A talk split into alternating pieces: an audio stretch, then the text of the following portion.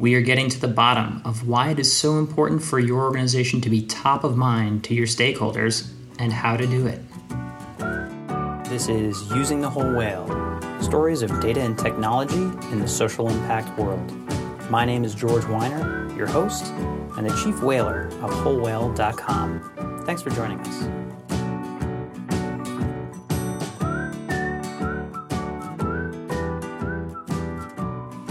For fans of the podcast, you'll notice a reoccurring theme. We really believe in creating valuable content for your stakeholders, for your audience, so that the continuous engagement leads to increased impact, increased involvement. And we are really lucky to have John Hall, the CEO of Influence & Co., as well as the author of Top of Mind, a book uh, that talks about using content to unleash your influence and engage those who matter to you. Uh, we have him on the podcast talking about his strategies and his approach to the creation of content in order to build familiarity to the people that matter, to make sure your organization grows in the right way. He's going to share a lot of tips and approaches, so uh, I'm very excited. We'll jump right into it. I'm here with John Hall, the CEO and founder of Influence & Co., and also the author of a book I just read called Top of Mind Use Content to Unleash Your Influence. John, thanks for joining us, man. How's it going? It's going well. Thanks for having me. Well, moving into this right away, uh, it seems clear that you top of minded me. I was reading a book, you reached out. uh, can you talk a little bit about why you wrote this book? Really it's it's um, just been one of the more beneficial things that's happened to me personally and professionally is that I've kind of embraced this mindset of uh, engaging people in different ways so that you stay on top of their mind at the right moment. And and uh, I used to be kind of a believer uh, of the outbound kind of sales. Like I, I tell people I grew up, grew up on door to door sales and I was always like you know if you just keep hustling and working hard um, opportunity comes to you, which I, I, do I still think is true this day. But what I kind of learned is that if you, um, as a whether it's a company or a person or a leader of some sort, if you're engaging um, people in different ways, whether it be through one-on-one conversation in a certain way or through creating uh, content at scale, you can get in front of people and and be on their mind just similar to how you just described where you're saying wow he you know reach out at the right time and I was just thinking about um, you know, he came to mind when I was looking for podcast guests. And so, um, you know, there's a way to uh, to actually make habits and be deliberate about how you're engaging others so that um, a ton of opportunity comes your way because a lot of people um, have you coming to their mind at the right moment, which can bring opportunity. I like this and I want to push a little bit further in this direction. Why why does familiarity and why does reminding people matter so much? And do you believe in this sort of serendipity? So you're saying that I am not some sort of creative genius and I just pulled you from the, the appropriate place in my mind, but it was a bit more deliberate than that. I mean, really, I mean, memory is. I mean, if you dive into it, it it's pretty. It's amazing how your brain works and how people stick in your mind. There's there's situations like for example, there's traumatic situations or uh, what I call in, in business um, moments of vulnerability where there's uh, it's like the moment when your boss comes in and says, "Hey, I just saw our competitor all over these publications which I read. I'm pissed off." That's a moment of vulnerability. Let's say you're the head of marketing or strategy or in, in charge of that area. Uh, that sucks. And so in that moment, in that moment of vulnerability, if I come to their their mind as a resource, uh, I can stick. I can stick. Let, let's say, for example, that happened with you, and I said, "Hey, don't worry about this. You know, we'll take care of you. We'll get you set up in these publications in these places. Um, and then three weeks later, your boss is like, wow, like I can't believe after that happened, these things happen. Um, and you were there for them. You stick like, and that's a true story that actually did happen. We ended up getting five to 10 referrals from that company when that happened. And so, um, you know, in that case, that's the a, a very short time period where, um, and this these referrals have consistently happened over time because we we hit their memory in this way where we're just cemented as a resource in their long term.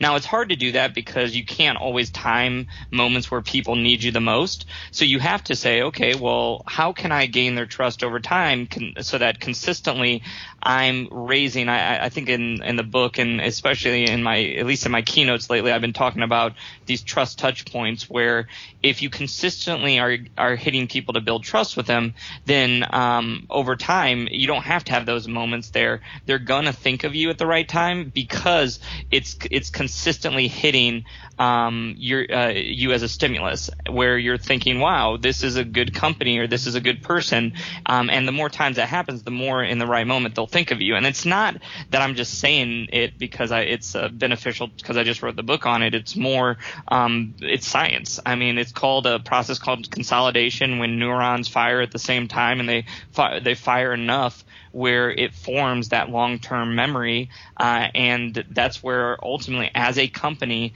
if you're able to form that long-term memory in a positive way, um, it can be 10 years, 15, 20 years down the road, they'll still remember you, and, and it's a it's a crazy thing um, that it, it, it's it's not just something I say or a, there's a book about it. It's science, and it's really cool when I think you when you know you can kind of combine those science met- methods to how you're engaging people in a very natural way. So you're telling me in like a decade, I'm still going to be like, you know, who's awesome at content? This guy John. I met him way back. Or uh, mm, can you explain a bit more how consistency um, and that, that, that idea of consistency and reminding people play into the strategies that you purport? Probably not in this moment. I think that we have some trust touch points between each other, but I don't think that like you, like I haven't been there for you or my company hasn't been there for you in a way that's been really, you know, helpful. Um, so I, we haven't done, you know, if you go through the different things in the book, um, you know, and I don't think you've paid attention to my content for an extremely long time. You, you have, um, in the short term, but, um, I, I think that you, would you remember me in a year, two, three years? Yeah.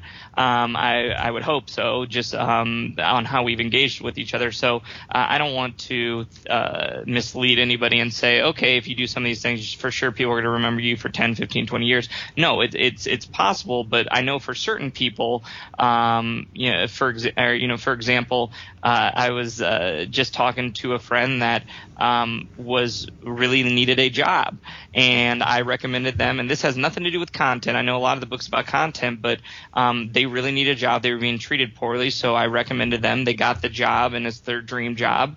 Uh, if that person's there in 10 years, are they going to rem- remember me? Absolutely. I think they will. And I think that the the way we have to look at how we're engaging people is that we have to say, okay, the ultimate goal is to build trust with them consistently and get in front of them in a positive way. Where with content, you do it through education, um, and that's why we remember in the book I, I, I describe my professor from high school, uh, Mr. Clark, who I'll never forget. Um, he helped me and educated me in a way that it made me such a better uh, person that he stuck into my mind in this day. Can I remember some of my other high school professors? No, but I remember him. I mean, he absolutely stands out to me just the way he engaged me. And I think we can do the same with content where, you know, if you can get content consistently in front of someone uh, and help them become better and then it leads to success, they're going to remember you for that and they're going to trust you a lot for it. So let's abstract this to the nonprofit sector and the social impact sector, which obviously has a lot of challenges. You know, they're trying to engage and re-engage donors. They're also trying to figure out how to uh, provide more value for stakeholders around everything from the environment to animal welfare to you know cancer research. How do these strategies, when you think about building this type of content and relationship, how do these strategies apply? Do you feel to the nonprofit sector? Do any case studies or examples pop to mind? Yeah, I mean, like for, I mean, for example, uh, nonprofit. This is almost more important than uh, than other industries because there's a big uh, trust is a huge factor in the uh, the nonprofit world, and you can also uh, by telling a story and differentiating um, a mission, uh, you can really connect with people and relate to people. Um, so, for example, like I'll uh, I'll personally um, kind of use an example with me is that I want to help nonprofits. I actually do. Like I I, I want to to you know when I see an opportunity sometimes for friends that have run non that run nonprofits, I try and mention them and and advocate for them. Um, but uh, honestly, it's like they they're so bad at staying on top of my mind. Sometimes I just they just don't come to mind when there's an opportunity. And um, for me, like I, I think most people, a lot of or a lot of people want to help nonprofits like me, but they're just not on my mind as much as they should. So that's why it's so important to stay in front of people because I think I mean maybe I'm I'm obviously being naive here by saying this, but I, I think there's a good in most people that they want to support this industry, and so it's it's up to um, nonprofits to say, okay, great. Um, we know there's there's a group of people that will probably want to support. Well, we get, need to get in front of them in a way that they're paying attention to what we're doing. They're engaged, and it's not like like for example, there's one nonprofit that has one big event a year, and then nobody thinks about them the rest of the year and I'm just like, wow, like if you actually engage, like uh, you do a lot of these other things that the people that go to this event aren't aware of. How about you start getting, like, let's just say a newsletter, or let's say you do an article a month and then you send it out to a lot of the people that are signed up for your event that have opted in that's going to engage them over time, and they're going to say, "Hey, by the way, next time they talk to their buddy, I'm, i have this event in January that I go to. That's a really good event. You should, um, you know, go to it." And this could be in August because you've engaged them over time. Um, and so I think that there's just a lot of missed opportunity in the nonprofit space with engaging people consistently, so that they're thinking of you. That can bring you that benefit of the people that really want to support uh, the messaging and, and the mission. So let me play the role of somebody listening right now. They run a small organization. Let's say it's under, you know, 10 people, under a million dollars, and their first reaction to, wait a minute, you want me writing thoughtful pieces every single month is, ain't nobody got time for that, John. Uh, what is the upside? How do you really uh, structure not only the the reasoning behind what I get out of this, but also what am I writing about? You know, it, it can be hard. Like I wrote the article about, um, you know, cancer research. I wrote it. I'm done. What do I write next? Yeah, I mean it's it's uh, that's where you need to take into consideration content triggering, and I talk about that in the book where content triggering is something that you have to start, and this is a, a, not just a good uh, good for what you just described. It's good as a person to content trigger. What I mean content trigger is that when I am um, talking like I just was talking to a um, to a, uh, friend earlier, and they were ta- they were having barriers with their writing and their writing team, and he was like, well. I mean, how do I get my team to, uh, or basically, how do I get my team to create more pieces that are above this level of quality? And so I said, okay, well, and I and I started telling him, and at, during that time, I go, you know, I'm telling him and educating him on this, but we need to get content. Like there's not a specific article that I can point him to or, or a piece of content. That's a trigger in my mind that I say, okay, I need a piece so I can send it to him because this is a common challenge that people talk about. And so I think that, that you have to, as a small team, let's say between one and 10, um, if you're talking to people that are, that are your stakeholders or people that you care about, um, you you have to identify. You have to say, hey, um, these are the challenges they're having. These are when I'm in conversations with them. This is what they bring up. This is what I have to educate them on. This is what I have to talk to them about. You said cancer.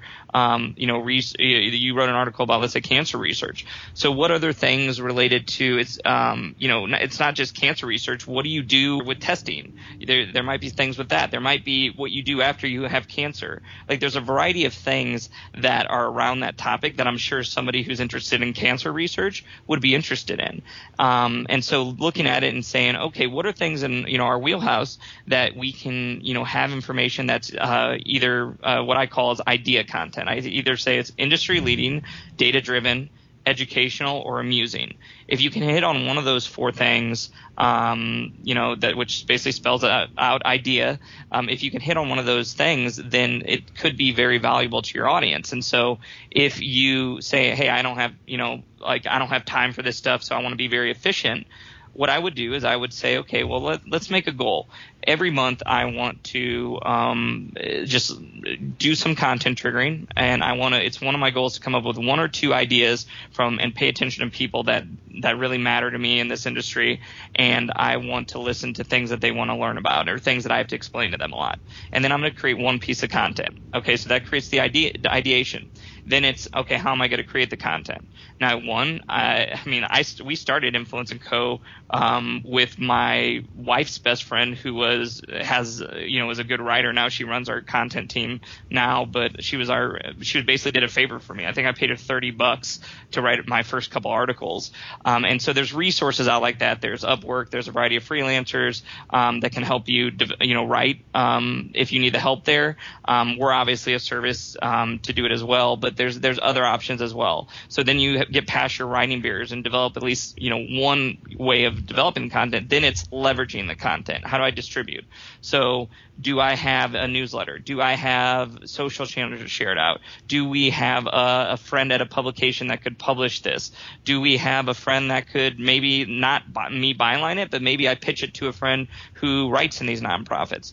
Um, these are things that it's not rocket science, but if you sit down for an hour and kind of identify um, and set a goal of let's say one article or one thing a month, and then you keep going from there, you know now we're doing, I mean, a ton of content internally, just our own uh, ourselves, and so I don't really like at that point I'm like, okay, guys, I understand why you're not like us and have these resources to take over the world with content. I, I get that, but at the same time, is that you you can set very min, you know minimal goals to get a start, and if you do that and you and you um you know do each one of those things uh, as I kind of laid out uh, over time you start seeing these benefits of wow, like people are starting to pay attention. This person or this partner reached out and said, hey, I want to pay, you know, I'd love to be involved in this, or I love this article. I shared it with the team. Um, and there's these things that happen where you see the ROI, which makes you a little more um, engaged and and happy to invest more in it. And that's why a lot of people we do we've dealt with in the past started very small and now they have very robust content marketing campaigns. Mm-hmm. So you brought up the idea of distribution. What is your response? Because I know there's somebody listening right now who's saying, well, wait a minute, we have our organizational blog. We're talking about stuff constantly. We just wrote last week about how did our, you know, volunteer summit go? We, you know, posted the pictures. Aren't we doing it properly?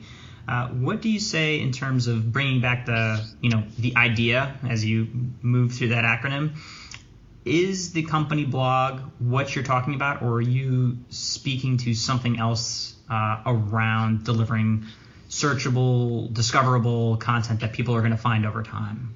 Well, yeah, you, you, I mean, you have to. It's not just should you pub, publish on your company blog. Um, the problem with this area is a lot of people just do what's easy, and they're checklist people. And I, I, I don't, I do not like checklist, uh, just checklist people. I think checklists are amazing to be effective but a, a, checklist can also be really terrible to um, actually getting something done properly. And so, like we, I do checklists all the time. I think they're great, but instead, you just got to change it a little bit and say, okay, posting on the blog. Do I honestly think that this is what's going to, to get the, the right people there? And that's what a lot of people did initially is that they're like, okay, I'm creating content, put it on the blog. I'm like, and like, uh, there's this uh, woman, Sarah, I go, okay, so you've been just publishing on your blog. How are people going to come to your blog? And she's like, well, if I create content, I go, so just to be clear, Sarah, if you create content and somebody goes to your blog, or you're just going to think like, I'm going to go to your blog, like, how am I going to figure out? They're like, well, if you come to the site, you might click on the blog. I'm like, Sarah, how many times do you go and just immediately go on a site and then immediately go to the blog? And she's like, well, not very often, but sometimes I'm like, okay, so sometimes you, you might get some people. Like, after we dove into it, she had no faith that people were actually going to go to that blog. And I was like, why would you then only publish it there? And she's like, well, I, because everybody's saying I should blog. And I'm like, okay, great. Um, but in reality is that like you, that like your blog there is a internal, um, and, uh, and or on, uh, or own media on your site. And what you need to do is you need to say, okay, if I'm going to put it on the blog here, what am I doing to reach people to, to get there? So did I push on social? Well, do I have a social audience? Um, well, not really. I have 50 followers on Twitter. Do I expect there that you know? But I still want to post on there. Um, but you have to understand is that like I'm going to do these things and be real with yourselves. Is that you know I'm trying to grow an audience, but that's not really what's going to move the needle. Now, keep moving is like okay. So do I start? Um, you know, I have a, a hundred people from this event or 50 people that I can send an email out to and say, hey, I'm going to be developing some content um, about our industry. Please opt in if you want to get a monthly article about it that I'm going to be posting on the blog.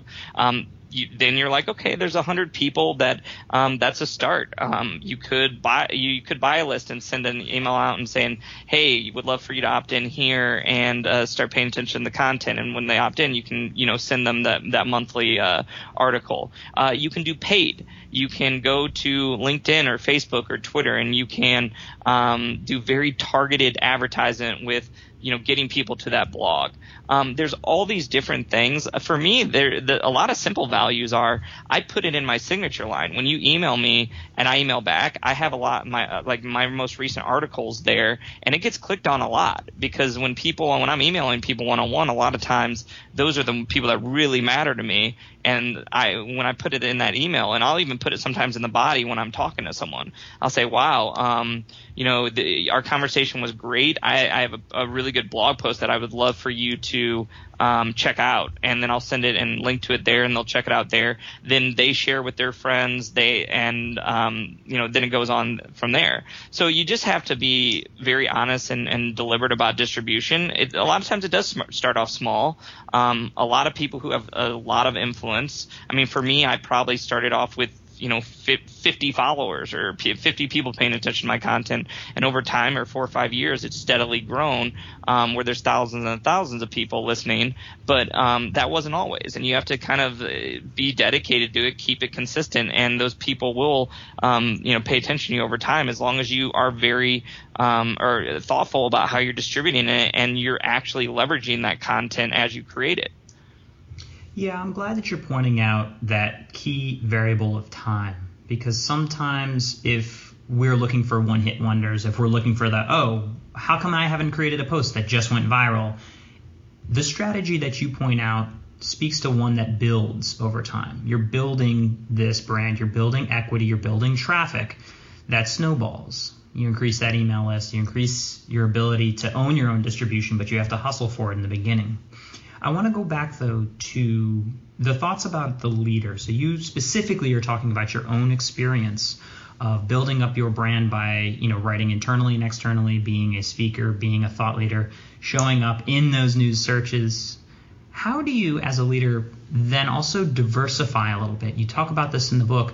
How do you pull out internal other internal champions isn't there some risk that I'm going to have, you know, an, a train an internal rock star and they just leave my organization? Yeah, I mean, uh, absolutely. I mean, uh, but if you always have that mindset, uh, that means you just don't ever invest in your employees, and to be honest, you don't deserve to keep them. Um, I mean, it's it's one of those things where uh, I think the quote that I refer to in the book, uh, and, well, at least in, in a lot of my speeches now, I refer to is the Richard Branson quote, quote about training people. He's like, um, tra- train them, well, or train your employees well enough so that they can leave, but treat them well enough so that they don't want to or something like that. And um, for me, I think that a part of having good employees is you have to invest in them. And you want to invest in their brands because it can create opportunities for you.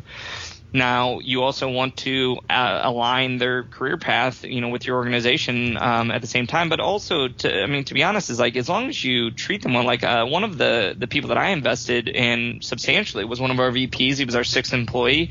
He um, ended up leaving in year four. Um, we had, he had, we had uh, resources on him to, for him to write.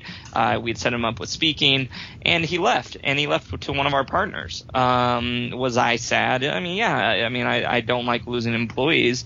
Um, but it actually was great because we ended up uh, he ended up going to a partner and you know growing his influence and he still sends referrals to us this day. He still advocates for us. And to be honest is that while he was here he generated uh, well over the value that we had invested in him.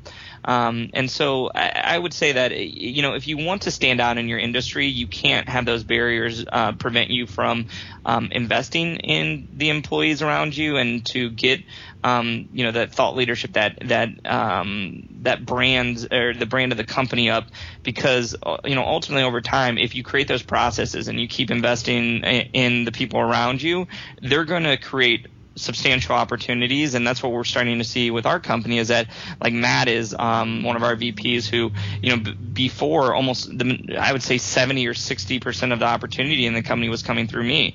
Now we've got 20 or 30 you know 20 percent let's say coming from Matt 20 percent you know from two other people 20 percent from our inbound. And so that's why it's important because like let's say you know, Matt were to leave we also have Kurt we have Mo we have these other people behind um, him that will step up and we're we're uh, you know getting them to do things as well. And at the same time, it's like they're not just sitting at uh, you know at home every day and we're, we're, writing content for them, but we're we're making some investment in you know them getting content. Sometimes it's them brain dumping their thoughts, and then we're having a writer develop it and publish and get it eh, you know published, let's say on the blog, so that they can use it in their sales um, you know and in their sales uh, funnels and as sales enablement. So I think that ultimately, yes, it's something that happens. Um, uh, it, it does happen. People leave, but if you don't do these things, you're you have no hope of really bringing your company to or organization to the value that it could be, and to create the opportunities, um, you know, inbound towards you. And so, uh, yes, it happens, but it doesn't mean that you create you create a barrier that prevents you from being the organization you truly could be. I love this too because it actually also speaks to how you secure against a founder led organization without you know sort of distributing the ability to to lead the lead the company with uh, with content uh, and reputation. When it's just consolidated in one person, that's a single point of failure. And so this is actually more of a, a survival tactic to to, to diversify. Um, I really like that. I want to come back to making this a bit more practical. How do I, as a leader, make the case for spending increased time on creating content? How much time am I asking of my team? Like, what am I getting ready for? Is this like a, you know, spend a day of the week writing heads down, let's get this done? How would you move this forward in an organization that is uh, currently not doing very much? Well, it just depends on the organization. Like, I mean, I'd have to know the resources. I'd have to know their budget. I'd have to know, like, I don't like. Uh, I mean, I. Okay, no, no. Let's make no, no, no. Let's make it specific. All right, three quarters yeah. of the nonprofits in uh, in the industry uh, are operating between five hundred thousand and seven hundred and fifty thousand uh, dollars. Requisite staff of that size. They're dealing with probably trying to create awareness around uh, various causes. Uh, you know, we can uh, throw you a curveball and say, let's say it's women in comedy, specifically young girls. Uh, how do you now say, all right, you have uh, 10 people, half a million dollars that you're running, and everyone's already busy? How are you now thinking about moving forward? How much time are you going to spend doing this? Okay, and so uh, out of let's say f- half a million dollars, you're saying in revenue, and yeah. then so what? Let's say conservatively, ten percent of that should be marketing or uh, it depends on industry, but like uh, let's say, uh, so so you're saying these people have uh, fifty thousand or less in marketing budgets? Yeah. Okay, cool. Um, for that, like, I mean, I would cl- definitely start out small. Um, obviously, I would not put your marketing budget of fifty thousand dollars towards all of you know content uh, a lot of times people will say, "Oh, if you like do this marketing tactic, you're just gonna win." I, am a full for uh, I'm a full believer of integrated marketing, um, so that you're actually you know d- doing different types of marketing and they're all working together. Um, if you think that content marketing is going to change your world um, completely overnight, it won't, and that's a problem. Is that you know some people invest all of their budget into you know one silo, uh, which let's say content marketing, and uh, yeah, you can win, but a lot of times, it, you know, it, it, just it takes a little more time to pick up. So I would say that for for that sort of um, you know budget, I would say uh, starting off small in the way that uh, for example, um, look at look at how the, your organization and the content that's around your organization. Okay, does it scream credibility? Like when people are searching, are there some good articles that they're running into? Is there good content that they're running into?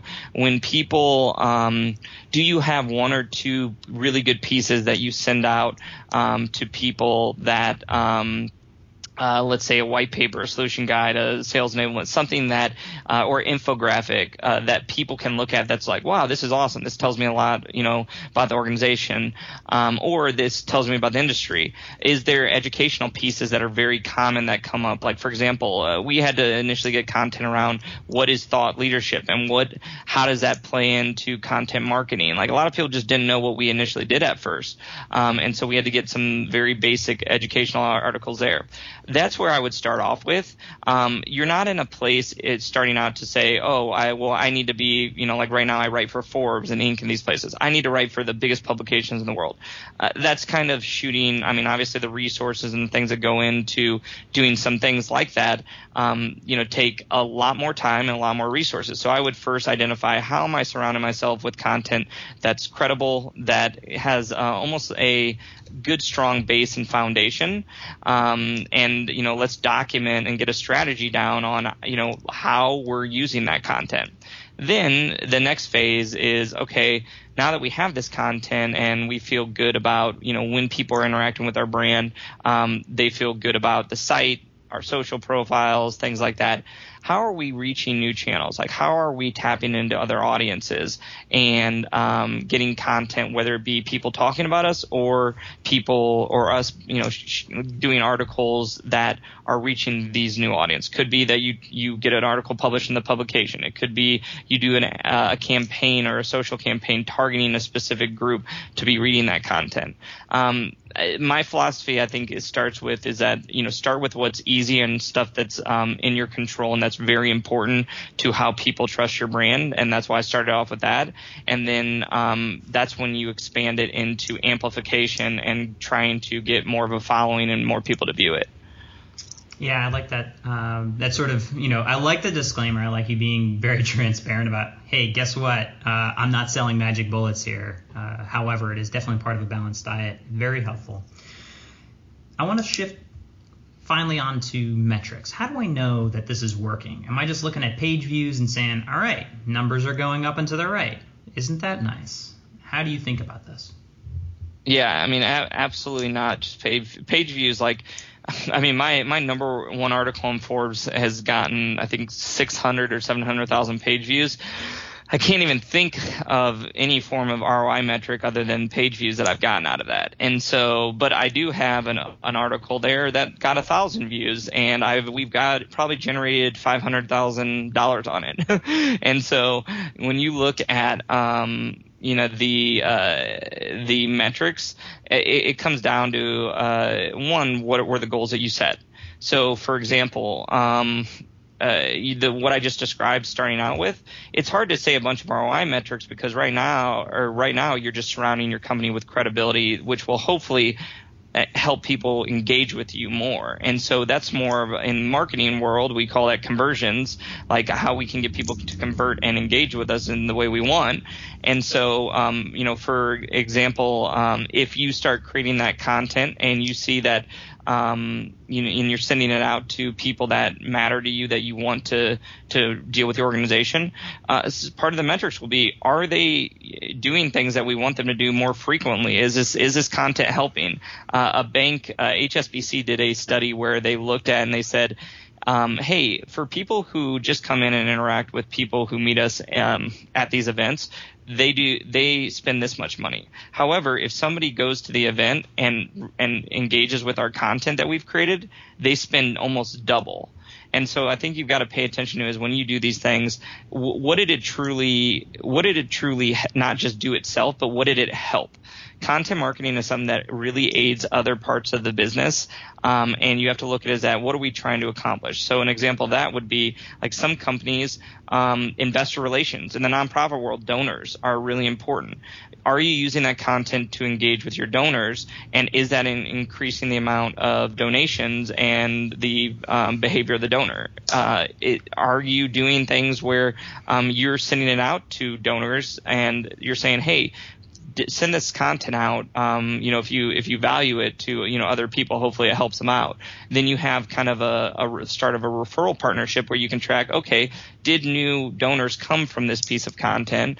Um, and so it's just a lot of times just people just uh, kind of start with, okay, well I published this article, what came exactly from it?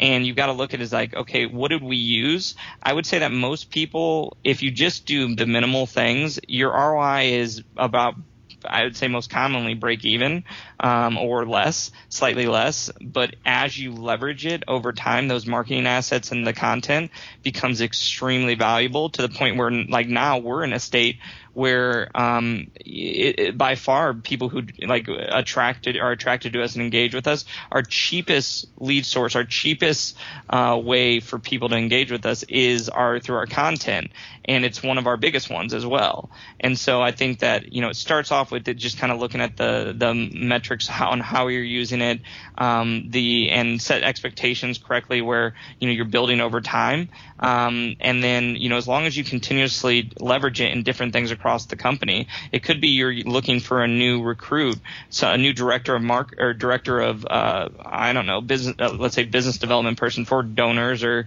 something like that, or you're looking for just a new um, you know account manager for something.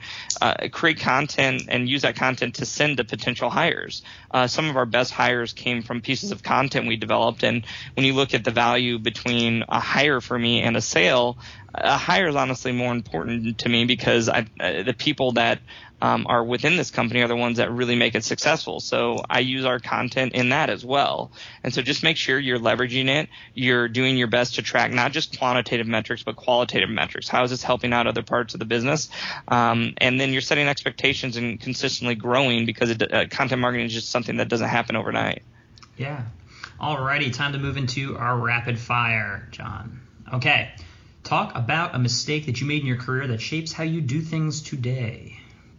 I mean, I would say that probably it's uh, it's just a lot of um, my in my younger years is how egotistical I was. I would say that like even if I was trying to do something good, I had an ego reason behind it, and I think that um, several times when I was younger, I just got caught up and people would call me out. And I think that the, that there's probably some relationships, you know, five, ten years ago that I hurt. And I remember, you know, I, when I did that and now it's, it's really just, made me uh, truly believe that trust and relationships are not just a way to build your business, but it's also a way to just have per- like be happy as a person. So yeah, for me, um, that's probably been one of my bigger lessons. What is coming up in the next year that has you the most excited?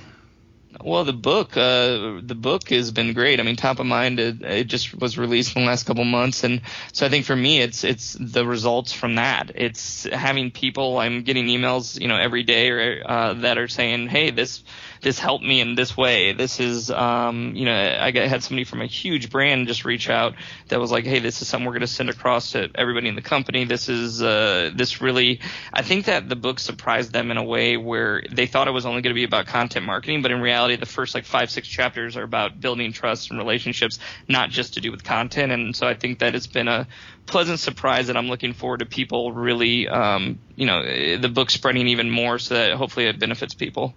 Do you believe that nonprofits can successfully go out of business? Can successfully go out of business? Um, I mean, you mean like they, if they can go out of business and they're happy about it, or can they just go out of business? well, we'll go with the happy direction, John. I mean, yeah. I mean, I think that I, I mean, I think that a lot of people can go a business um, in a in a happy way.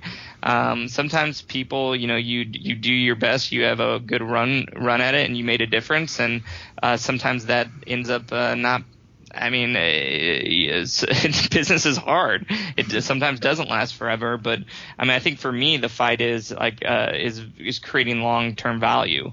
Uh, I could have made millions of dollars in in short term wins, um, uh, more, a lot more than I than I've made for the company but in reality is that you, you got to be focused on you know what you can do in the long term and so yeah i mean i think that there's some people that have short term and uh, have wins uh, successfully there and, and they can be proud of it but i think the ultimate goal is to find something that you can create long term value that lasts what is something that you think you or your organization should stop doing Oh, I think we're too nice. I know. I think that's uh, is a weird thing to say, but I think that like I, I think that when you run a business, you you've got to remember that you have to make decisions on what's best for the business. And sometimes I think a little, whether it be with our staff or in partners or whoever it is, we we are too nice. And I think empathy is a great thing, um, but I think it can also do things that overall, you know, if you don't do it in the if you don't respect it in the right way and and uh, embrace it in the right way, uh, it can also be something that creates uh, more challenges. All right, finally, if you had a magical Harry Potter wand and you could wave it across the nonprofit industry, what would it do?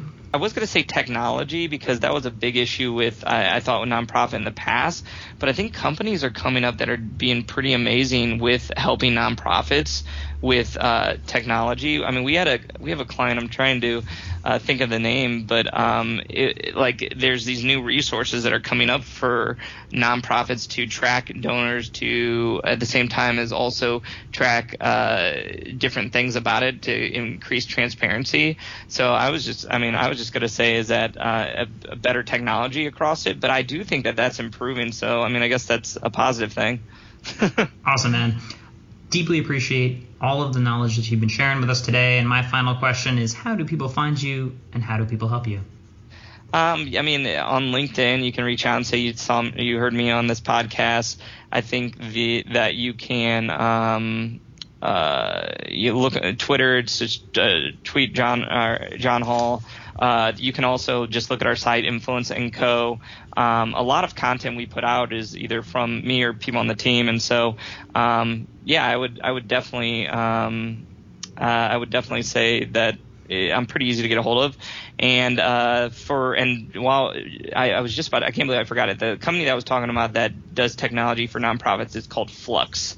So I don't know if you guys have heard of Flux, but I, I, was pretty impressed with the technology behind there. So I would check that out if you have some technology issues. But um, anyway, just reach out if you think I can be helpful uh, or somebody on my team. And uh, we we're not too cool for school. We typically try to get back to people within 48 hours. So let us know if we can be helpful and check out the book uh, Top of Mind on uh, Amazon. Well, appreciate you uh, practicing what you preach and spending some time with us today on the podcast, John best of luck in the coming year. Love the book. And again, it's top of mind. Amazon, you know how to use it. Go find it.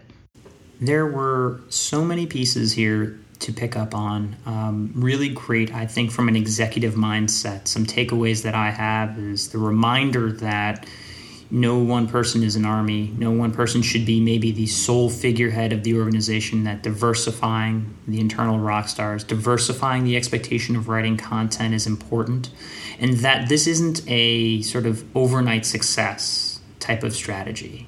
This is a do the right thing in the right way over time, and you will build the type of authority, reputation, as long as you're creating content that delivers value consistently, that's a key word, consistently to the people uh, in your audience. And so ultimately, you know, this is just another one of these ideas that floats out there. Uh, another one of these things that may just sit on the shelf and, and you park because you're like, well, you know, we don't have the time to do that now, but maybe next quarter. But maybe, you know, kicking the can on ideas like this uh, all but guarantee that you won't execute them. I really encourage you think about some of the ideas that he was putting out there. Does your organization have some of those baseline pieces of content that explain what you do, why you do it, some of the core concerns, maybe addresses, guides on helping people get from A to B with regard to the cause and area of focus that you're on make sure those pieces are built. Put it on your to do list because this is the kind of thing that isn't one and done. It builds in value over time. And that's what John was explaining, both by what he's done and, and how uh, Influence & Co. has worked to build this type of thing with major brands. Uh, bottom line, it works, and I hope you've been inspired to take that first step in creating valuable content for your audience. As always, resources are going to be available. Episode number 74 you can find on wholewhale.com slash podcasts. Thanks for joining us. Take it easy. This has been Using the Whole Whale Stories of Data and Technology in the Social Impact World. Resources, as always, may be found at wholewhale.com slash podcast. Thanks for joining us. This week's music, as always, gregthomasmusic.org. Thank you, Greg, for your dulcet tunes. They are awesome. And special thanks to our new uh, podcast editor, Megan. You're crushing it. Uh, Megan has joined us for the summer at Whole Whale, and she's doing very well. Thanks, Megan.